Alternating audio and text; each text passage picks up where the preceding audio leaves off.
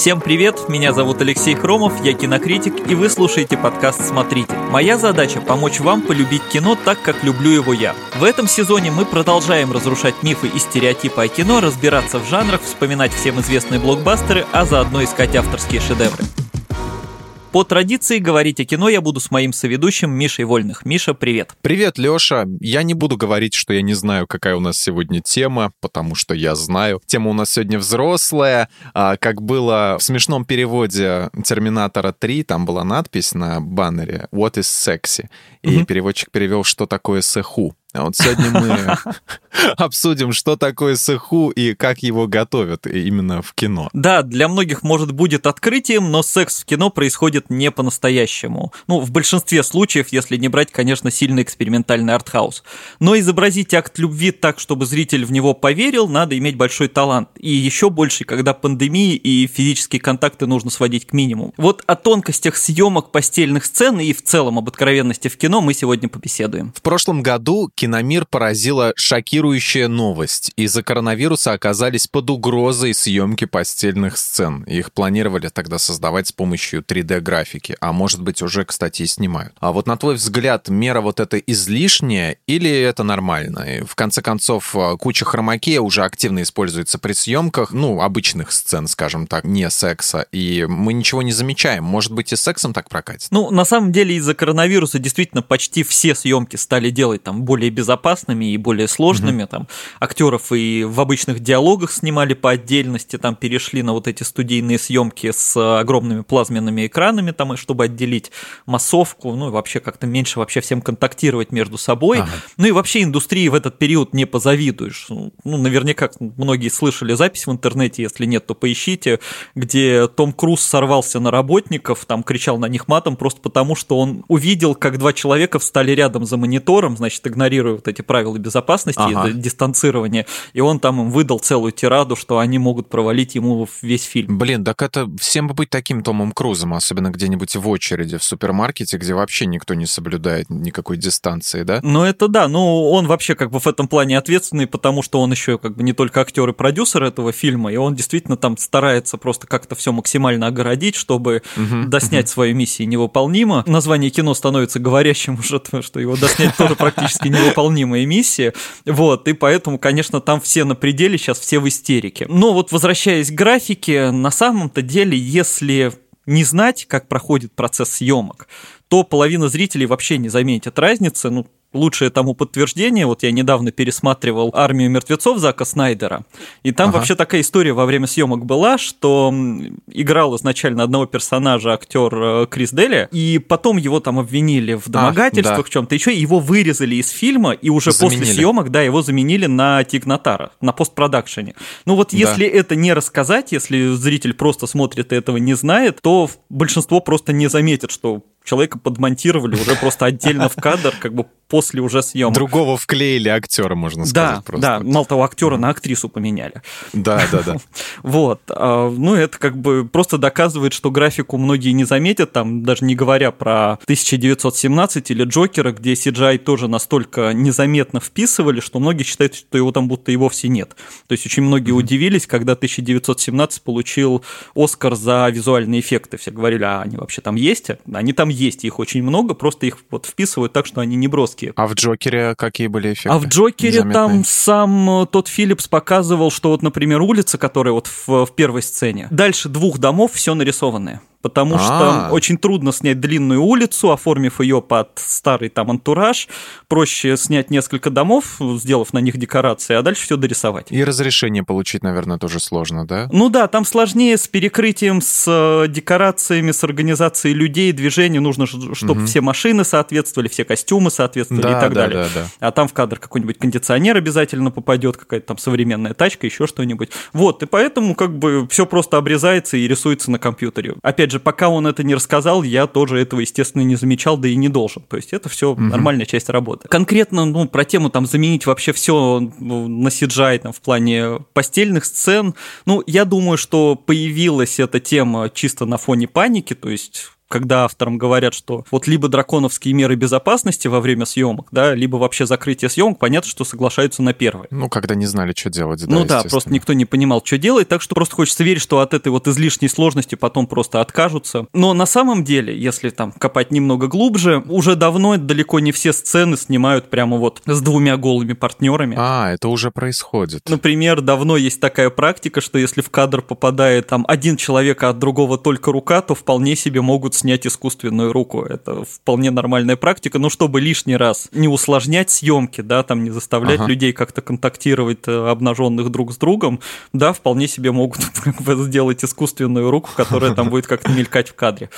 Вот. А что действительно факт по поводу перемен в съемках, это введение большей безопасности именно в плане а, самого процесса, именно самих сцен. То есть там на площадке теперь, я про Голливуд именно говорю, должен присутствовать консультант, который следит, чтобы актерам там было комфортно, чтобы их не принуждали что-то делать против их воли. Ну, вот в данном случае я, конечно, скорее даже за, ну, потому что это давно обсуждают, там общественное мнение не всегда как бы адекватно оценивает, когда говорят, что вот она сама там, ну, про актрис чаще, да, согласилась сниматься вот в такой сцене, а... А потом в суд подала. Да, ага. а потом жалуется, значит, что ее заставили, там, давили. Ну, давление режиссера, там, какого-то продюсера, кого-то вполне себе может быть, и вот должен присутствовать независимый человек, который а, будет это оценивать. Мы уже как-то упоминали случай со съемок последнего танга в Париже, да, когда угу. актрису просто не предупредили, что там будет жесткая сцена такая изнасилования. Фильм, конечно, вышел хороший, но Мария Шнайдер как бы разорвала все контакты с Бертолуччи и до конца жизни с ним ну, совершенно заслуженно не общалась, потому что для угу. нее это был очень сильный стресс. Ну вот теперь такое, к счастью, конечно, уже невозможно, ну как бы, наверное, даже и хорошо. Про постельные сцены в советском кино. А, в стране у нас секс был, но показывать его не решались. А, одним из первых таких откровений для многих стала «Маленькая Вера», вот технически появившаяся еще в Советском Союзе. Но мы знаем, что вот этот перестроечный период, поздней перестройки, да, уже нельзя до конца считать таким тру советским. Цензура потихоньку начала там трещать по швам, умирать. Ну и там уже коммерческое кино именно появлялось, независящее от государства, да, и поэтому могли уже снимать, что хотят. Ну, свобода, да, побольше появилась. Но если взять период до середины 80-х, вот а, во времена более жесткой цензуры, проскальзывали ли где-нибудь э, сцены для взрослых в каком-нибудь кино? Ну, у нас вообще на лайфхакере есть целая статья, подборка про откровенные сцены в советском кино. Вот тоже кому интересно, поищите, или там мы прикрепим ее. Но понятно, что чаще, конечно, речь шла просто там о, об обнажении или каких-то откровенных намеках, прямо секс там показывали совсем редко, но все-таки mm-hmm. этого было, ну, наверное, больше, чем многие себе представляют, когда утверждают, что прям наше кино было абсолютно пуританским. По поводу первого фильма можно тут вообще хоть конкурс устраивать, да, там, и спрашивать, в каком году, по-вашему, первый раз показали обнаженную женщину в советском да. кино. Вопрос для квиза. Да, ответ многих удивит, потому что это 1930 год. И никто не смотрел этот фильм фильм? Ну, я его посмотрел тоже только когда искал информацию уже вот об этом, потому что, ну, действительно, мало кто это помнит и слышал. В общем, тогда появился не мой фильм э, Александра Давженко «Земля», и вот там есть сцена, там молодая такая актриса Елена Максимова, у ее героини умирает муж, и вот она после смерти мужа в выступлении мечется по дому и вот совершенно раздетая. Вот, и там очень откровенные, на самом деле, ракурсы. Вот, но с этим фильмом, конечно, ироничная история вышла, то есть до зрителя он тогда, конечно же, не дошел. Как рассказывали Фильм показали Сталину, после угу. чего тот сказал, что очень хорошая актриса, снимайте ее почаще. Вот, потом, потом фильм за, заочно окрестили любимой эротикой Сталина. Вот. Но после этого его буквально там что-то через неделю запретили, внимание, за неправильную трактовку коллективизации. А, видишь, вопреки приказу вождя. Я думаю, что просто не решились такое выпускать, ну, а оправдать надо было как-то формально. Ну, да. естественно, да. Вот, да, да. была сцена обнажения например, уже более известный, это в фильме «Азори здесь тихий», но там вообще безо всякой пошлости, но там просто интересная тоже история. Станислав Ростоцкий, он вообще жестко принципиально подошел к этой сцене, ее, конечно, тоже хотели вырезать, не пускать, но он сказал, что из фильма можно вырезать что угодно, кроме этой сцены, это вот где девушки в бане. Тут нет никакой провокации или там желания шокировать зрителей, то есть это просто как раз случай, когда сцена становится определяющей для сюжета, да, он показывает молодых красивых красивых девушек, которому уж точно не место на войне. Да, это uh-huh, пусть uh-huh. не прозвучит по-сексистски, как бы, по-моему, вообще никому не место на войне, но уж им, уж им тем более. Вот, но все-таки ее там сократили в два раза, но оставили в фильме. А вот эту карту часто разыгрывали, я смотрю. Вы вырезаете, что хотите, только это оставьте. Ну, он вообще грозился, что если ее уберут, то он окажется от авторства фильма там, ну и вообще, что просто вот можно фильм вообще не выпускать, А-а-а. он будет против. Ну, для mm-hmm. человека действительно было важно вот эта вот целостность сюжета, потому что действительно важная эмоциональная сцена. Да, в конце-то концов, да, ну, действительно. Ну, да. А, что касательно именно секса в советском кино, был прекрасный фильм, например, «Табор уходит в небо» Эмили Латяну. Я помню его. Вот, и там такой цыганский такой момент страстный очень, где герои раздеваются, там в объятиях катятся со склона в воду, и там на самом-то деле вот сцена достаточно жестко снималась, чуть не закончилась трагедией, и вот там Светлана Тома играла, она когда упала в воду, и там у нее вот эти цыганские юбки, их много, они намокли, ага. и ее потащило на глубину. А-а-а. Вот, и она чуть не утонула. А еще, когда снимали фильм, было очень холодно. Там-то на самом деле такая жара показана. Было холодно, и чтобы не мерзли актеры, значит, ее намазывали э, гусиным жиром, а под языком она держала лед, потому что иначе у нее пара изо рта начинала идти. Вот, это просто на какие жертвы приходится идти, чтобы снять какую-то сцену, да? Вот, ну и там сама сцена показана все-таки метафорично, там после этого купания она идет там к своему возлюбленному, и дальше там уже скачки лошади какие-то показывает, ну то есть как-то так. Я вспомнил, как это было в Остине Пауэрсе, что ли, где секс показывали запуском ракеты. А, да-да-да-да. Вхождением поезда Такие похабные метафоры постоянно у них были. Ну что, была еще Сибириада Кончаловского, там, э, как говорят, вообще Гурченко раздели случайно, и после этого режиссер я обещал, что эта сцена попадет только в экспортный вариант фильма. А еще там было забавно, что в сценах, где не было лица актрисы, ее дублировала какая-то статистка, и она очень насмешила Михалкова, потому что она вообще не знала, в каком фильме она снимается. То есть она во время сцены спросила, а что за кино-то вообще? Вот. Ну и, конечно же, самый ужас — это вокзал зал для двоих, вот эта сцена, когда Михалков говорит «сама-сама-сама», мне кажется, ничего более антисексуального я в своей жизни не да. слышал. Э, квики, что называется. Да, но она как бы и задумана так, видимо, максимально несексуальная, такое вот грубой. Вот, ну, понятно, что каждый раз всем приходилось там пробивать разрешение или там как-то договариваться через знакомых чиновников, там кто как поддерживал, чтобы протащить это в кино, или вообще там на какой-то обман идти, чтобы это все-таки хоть как-то выпустить, потому что все пытались пытались осторожно порезать. Но все-таки эти сцены были, и вот часть из них даже дошла до экранов. Мы хорошо помним анекдот про бюджеты фильмов и Мерседес, который не взрывается в кадре. А я что-то не помню, на самом деле. Короче, фильмы делятся на три категории. А, в кадре взрывается Мерседес. Вторая категория. Мерседес заезжает за угол, а, звучит взрыв. И третья категория. Двое сидят а, в ресторане, звучит взрыв. Один другому говорит, о, слышал, Мерседес взорвался. Да, правда.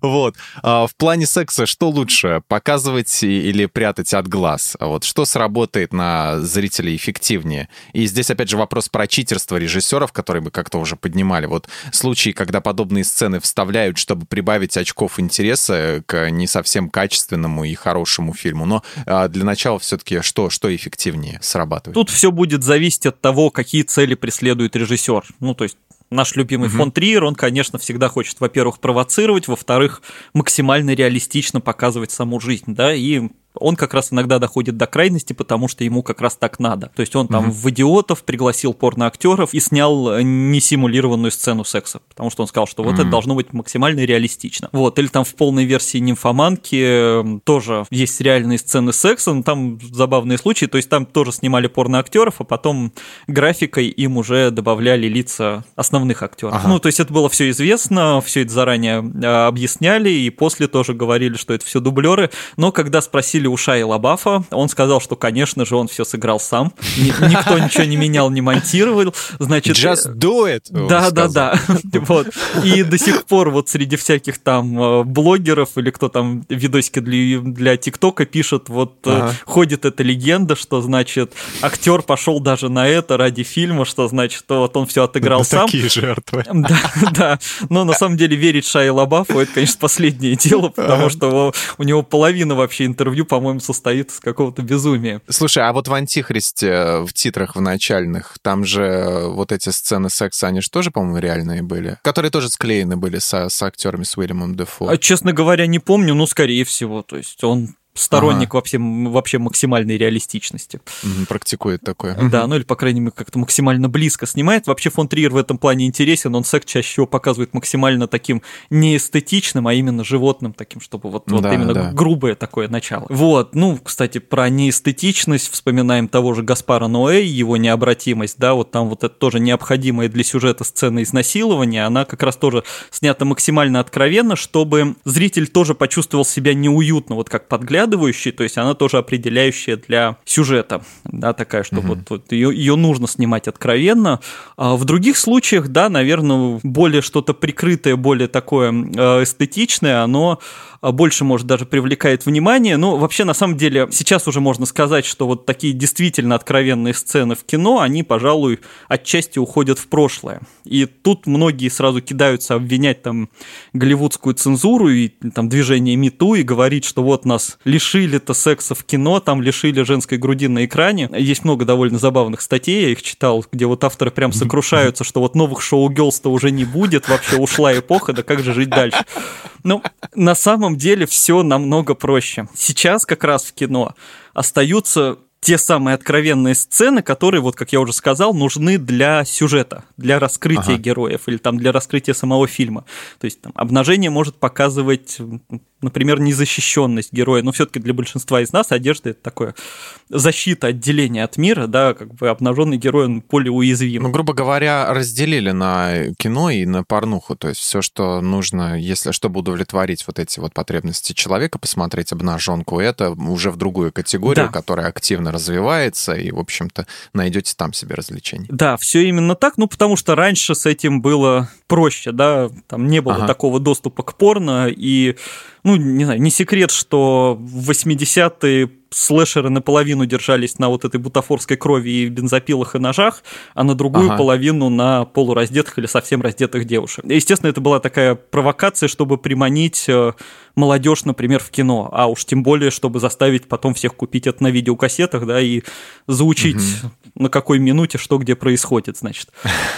По таймингу. Техасская резня бензопилой 2. Да, хороший фильм. По таймингу. Да, по-моему, в «Кошмаре на улице Вязов», по-моему, ни одна часть не обходилась без красивой девушки, которая в какой-то момент будет раздеваться. Это просто обязательная часть сюжета. Сейчас понятно, что даже сцена там из основного инстинкта, она мало кого шокирует и мало какой такой резонанс вызовет кроме как у нашего там Минкульта, может быть. Ну, ну и фиг ли посмотрят, скажут. Ну да, ну потому что пару слов в поисковике набрал, и ты получаешь как бы любые вариации похожей сцены, и даже там такую же копию с какой-нибудь другой актрисой, ну и так далее. С мужиком, да. Захочешь, так и с мужиком.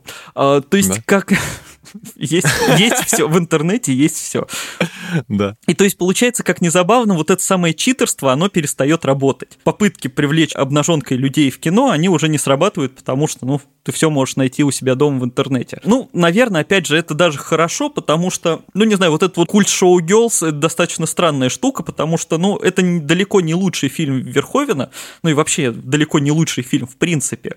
Но у нас вокруг него прям целая такая аура, ну, потому что там Элизабет Беркли, да, там Джина Гершин, Кайл Маклахлин там тоже красивый, да? Да. И все, да. господи, как ты можешь ругать это кино? Там же такие вот красивые девушки раздеваются. Ага. Ну, 4,9 на MDB у него оценка. В общем-то, не очень хорошее кино, ребята. Это не делает фильм лучше, да. 22% да, на Rotten Tomatoes. Да, да, это кино достаточно посредственное, но вот вокруг него образовался такой культ, что вот как же так, это же так прекрасно. Вот сейчас такое уже не срабатывает. Когда гетеросексуальным актерам приходится сниматься в гомосексуальных э, постельных сценах? Вот э, здесь можно вспомнить не только какую-нибудь «Горбатую гору», а или «Малхолланд Драйв», который мы часто тут вспоминаем, но и также «Счастливы вместе» Вонга Карвая и «Назови меня своим именем» со всеми любимым Шаломе. Актеров, вот, которые соглашаются на подобные опыты, их можно считать э, героями в какой-то мере? Или это все и без того часть искусства, если уж посвящать себя актерской профессии, то до конца и вообще они знали, на что шли, они за это деньги получают. Ведь просто не все иногда понимают, э, что это игра, и начинают потом там сплетни, слухи распускать. Давайте для начала признаем, что в «Назови меня своим именем» тяжелее всего пришлось Персику, конечно. А Персик это ж, э, кто там был? Это был Персик. Кто смотрел, Это тот знает. Да, это был именно А. фрукт, который испытал на себе... Я думал, собачка. Нет, который испытал на себе любовь главного героя. Кому персик, кому в пирог, да. Да, да, да. Понятное Но дело. на самом деле, если серьезно, конечно, я бы не стал это вообще выделять в какую-то особую категорию. Ну, просто нужно понимать, э, что в большинстве своем они там даже целуются не по-настоящему, ну или почти не по-настоящему. Там мож- Мгм. можно на Ютубе поискать, как правильно ставят поцелуи в кино, и что на самом деле они не так прям контактируют. А, ну, а секс это тем более такая часть постановки, не настоящая, то есть как, ну, грубо говоря, хореография драк, да, когда актеры Ага. дерутся, это правильно ставится там с дублерами или нет. То же самое хореография постельных сцен, это тоже постановка достаточно сложная в плане того, что актеры должны правильно все отыгрывать, правильно там вести себя, оператор при этом должен выбирать правильные ракурсы, но это просто чисто работа, постановка, и она ничем отли- не отличается ни от гетеросексуальных сцен, ни вообще от каких-то обычных сцен. Да, есть часть зрителей, которые там сразу начинает это как-то выделять и подозревать, строить там какие-то теории, что вот раз они снялись вот в таком моменте, в такой сцене, то, значит, там есть какие-то Возможно, намеки. они геи. Ну да. Это как в этом у Селлинджера над пропастью воржи, где у Холдена Колфилда был какой-то знакомый, который про всех якобы все знал в Голливуде, что Да-да-да. и этот гей, и тот гей, вот, и они все сидели и слушали с открытыми ртами. Да. Да, да, неужели и этот тоже? Да, да, да. Ну и, и, ну, это мне кажется, как считать там, что если, я не знаю, Киану Ривз все время убивает кого-то в кадре, то он на самом деле убийца, да? Ну, ров- Кровожадный. ровно то же самое. Это постановка, это хореография, это все не по-настоящему, сюрприз, да? Приходится сюда людям объяснять каждый раз. Ну, ребят, ну не по-настоящему убивают. Это, ну. это, да, да, да, это удивительно довольно, и ну, можете, опять же, покопаться, посмотреть, э, поизучать, как, как снимают постельные сцены в кино, там тоже... Там есть, например, специальные такие для мужчин носки, которые так вот надеваются, чтобы, значит, ничего лишнего... Носки? Ну, условно, как носок такой тебе надевают, значит, чтобы А, ничего лишнего у тебя не торчало, да. на половой орган. Да, да, да, да. Ага, понятно. Вот, и там, ну, много технических сложностей, там то, что если прикрыто одеялом или чем-то, они вообще могут быть одеты, и, ну, Мгм. вообще это действительно достаточно сложный процесс, и это совершенно технический такой процесс, ну, в хорошем смысле, то есть по созданию кино. Ой, а я вспомнил, как в бойцовском клубе я слушал эти комментарии актеров э, Брэда Питта, Мгм. Хелены Бонем Картер. Они говорят, что сцена, где они занимались сексом, говорит, там она дверь наполовину прикрыта была, и видно, как э, кровать прыгает. И говорит, и мы просто прыгали, говорит, как дети на этой Ну, кровати. отлично. Просто веселились, и все. Мне безумно нравится интервью Джейми Дорнана, когда он рассказывал, а, как они снимали, значит, по-моему, в 50 оттенках серого как раз постельные сцены, Ага. и он говорит, что в те моменты, когда я должен изображать оргазм, если мое лицо там не- прямо повернуто к камере, я издавал такой звук там ту-ду-ду-ду-ду. Это специально так, чтобы акт- актрисе было... Ну да, это, чтобы повеселить и расслабить как-то людей. да, Да, да, да, да. Вот. Но ты, кстати, очень хорошо упомянул э, и сцены между мужчинами, и сцены между женщинами. Вот это, мне кажется, очень интересный показательный момент. Мгм. То есть разница отношения к ним э, вообще отлично показывает странное отношение к подобному в нашей стране. То есть по поводу. Малхолланд Драйв никто не возмущается. Или там по поводу даже атомной блондинки, да, где есть постельная сцена там между Шарли Стерон и Софией Бутеллой.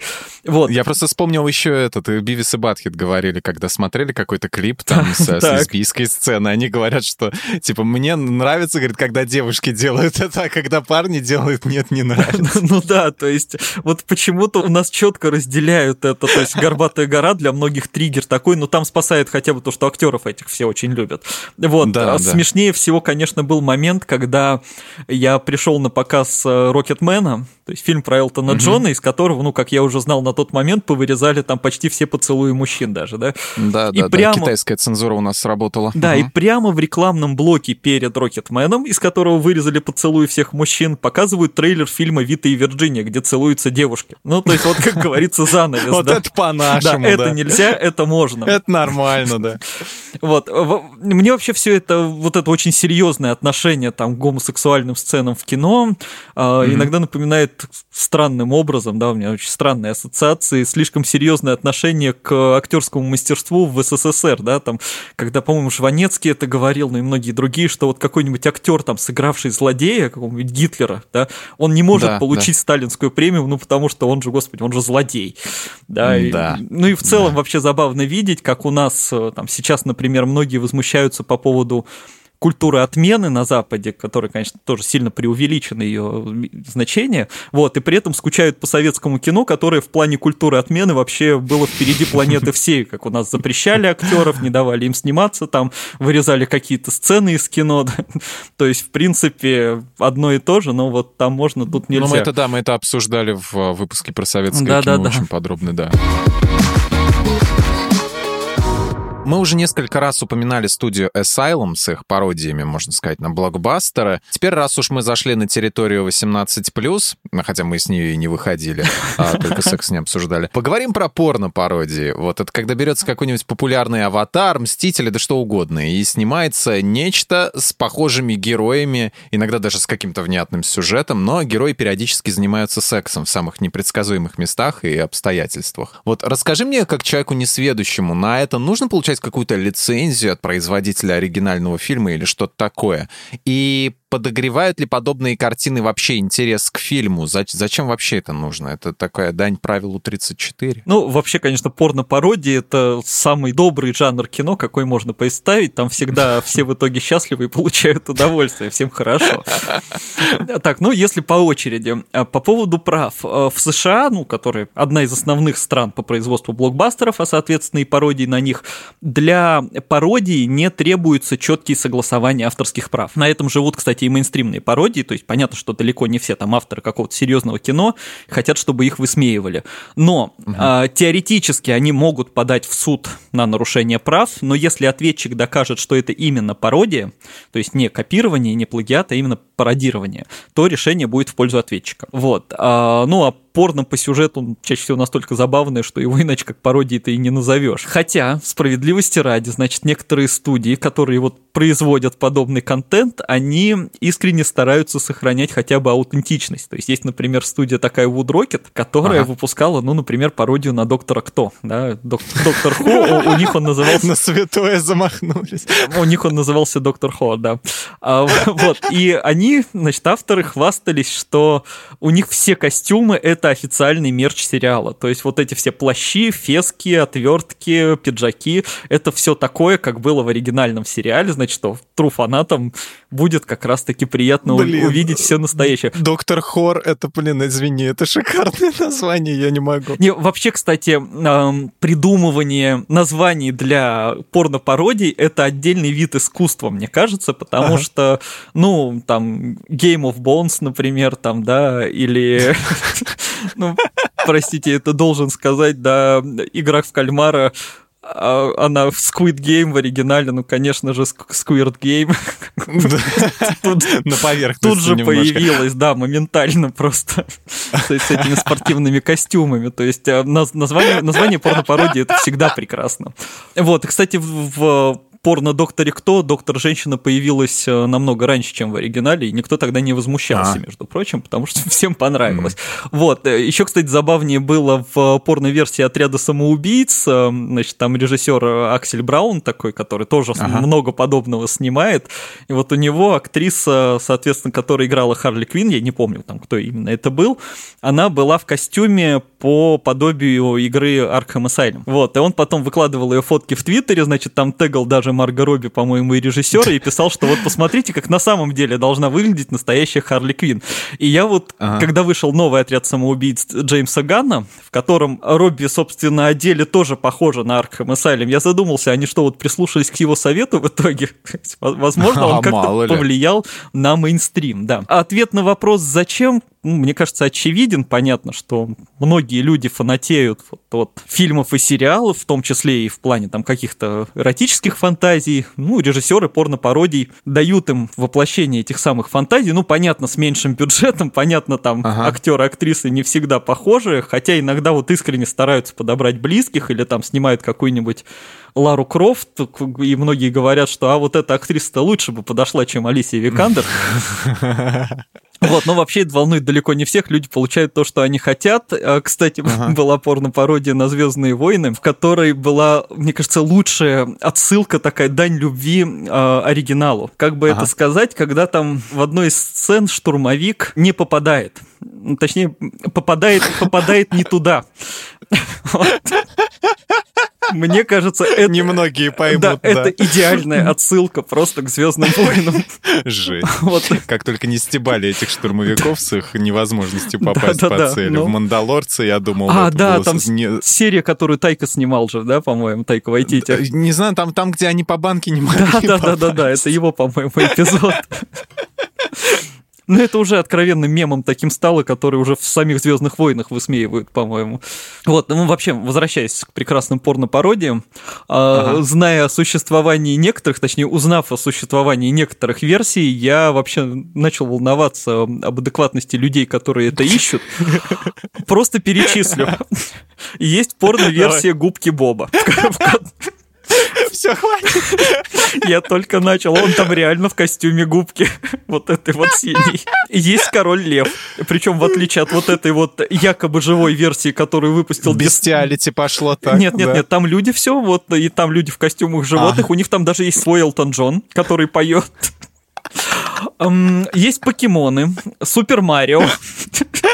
Есть Симпсоны даже. Ой, господи, по Симпсонам я... Ты говоришь, не знаю, кто, откуда берутся зрители на этот контент. Я видел очень много. Не помню, как меня вынесло. А может, ты помню... Э, Фанарта какого-то. Фанарта, да-да-да, комиксов очень ага. много на эту тему. И Гриффины, и все, и Флинстоуны даже. А там же марш, по-моему, как-то на обложке Playboy, да, был? Да, на обложке Playboy, да, была. Так что идея витает просто в воздухе. Вот, так что действительно правило 34 работает. Значит, про любой фильм есть порно. Я не знаю, про каждый или стоит искать, там, не знаю, какую-нибудь Годзиллу против Конга, наверное, все-таки я бы не советовал. Хотя наверняка найдется, наверняка, я не сомневаюсь. Вот. Э, ну, единственное, что можно еще добавить, мне кажется, что с развитием э, стримингов и вот этих сайтов, таких хабов, да, ага. Э, может быть, полноценные какие-то порно-пародии фильмы частично вытесняют вот отдельные ролики. А так, конечно, индустрия просто процветает. Конец еще немного юмора. Мы даже не будем говорить вот про сцену Козловского в «Викинге», потому что по ней только ленивый не прошелся сцену секса. Да-да-да, он там в штанах же там он был, да, по-моему? В штанах, да, да. Ну, там так как бы, как, как будто, знаешь, как будто поиздевались, типа, вот как будто вот, ну, нельзя было как-то, не знаю, обрезать кадр, что ли. Ну, ладно, бог с ним. А, какие вот самые нелепо снятые сцены секса в кино ты можешь сейчас вспомнить? Вот кроме вышеназванной и, наверное, сцены в комнате э, Томми Уайз Айзо, которая смотрится более даже натуралистично, чем сцена в «Викинге». А прекрасно, что в комнате, кстати, две сцены секса, которые на самом деле одна. То есть ее просто перемонтировали да, по-разному. Да, да, да, да, да, да, и одни и те же кадры показывают. Так, ну, тут тоже большой простор, конечно. Я, мне сразу, конечно, приходит в голову мой любимый фильм «365 дней», который я вспоминаю чуть ли не каждый второй выпуск. Я просто во время просмотра думал сделать из выражения лица главного героя во время секса стикер-пак для Телеграма, но потом поленился. И дарю идею, если кто соберется, скиньте мне потом, пожалуйста, потому что это просто огромный простор для фантазии. Запомните три правила. 365 дней, Петрова в гриппе и Твин Пикс. Да, это просто вот. это... Это все, что вам надо в жизни посмотреть. Это, да, чтобы все, что надо знать обо мне, фактически. а, вот. А, ну, из странных сцен мне вспомнился «Советник» Ридли Скотта, в принципе, интересное кино, да, но вот эта сцена, где Кэмерон Диас сидит на шпагате на лобовом стекле машины, это как-то... Ой, я не помню. Э, может быть, и слава богу, это какой-то странный кринж такой. Вот. Ну, сильнее всего, возможно, что Говард Утка, как понятно из названия, там прекрасная Лея Томпсон и утка. Ну, в смысле, вот эта утка инопланетянин, антропоморфная, как бы. Любовь... Я недавно довидел этот Любовная сцена с уткой, это вообще как и зачем? Ну, вообще, этот фильм, да, ну, много раз признавали худшим фильмом комиксом всех времен, но, кстати, что интересно, он неплохо повлиял повлиял на развитие какой-то из техник компьютерной графики. Там, когда что-то персонажи протаскивали через стены, там что-то сделали, что потом помогло и для Лукаса там, и для других каких-то фильмов. То есть, короче, как, хоть какая-то польза от этого фильма есть, но, ага. но это не сцена секса, нет, это не про нее. Ну, в техническом плане Да, да. А, если вам мало одной куклы в кадре, есть невеста Чаки, где две куклы занимаются сексом. То есть все-таки занимались сексом, потому что я помню по СТС показывали, а там, знаешь, ли могли, могли вырезать или не могли вырезать. Ну, просто как бы подавалось такое... Ну, от времени зависит, ну, иногда подрезают. Но там какая-то достаточно такая, она странная, по-моему, вот где, собственно, Чаки и невеста, там какая-то типа постель, постельная сцена такой. Это как, как дети изображают любовь с двумя ну, куклами. Ну, типа, только там страшные куклы, да. А, есть еще сцена, которую я могу понять. Это 40-летний девственник, не в смысле, что я 40-летний девственник, мне еще только 38, вот, но... Что я уже... Все впереди. Да-да-да. Но там в одном моменте главному герою э, девушка лежит пальцы ноги, ему становится щекотно, и он ее пинает ногой в лицо. Так-то можно много вспоминать, но есть еще газонокосильщик, который э, на тот момент был ничего такой по графике, она на сегодняшний день совершенно ужасен, и там сцена секса в виртуальном мире графикой такая нарисована. Там еще актеры это голосами и вот как бы в реальном мире отыгрывают это совершенно ужасно, и там ну это такой какой-то кринж непонятный, то есть это вообще как-то странно себя чувствует, он там потом какого-то монстра еще превращается.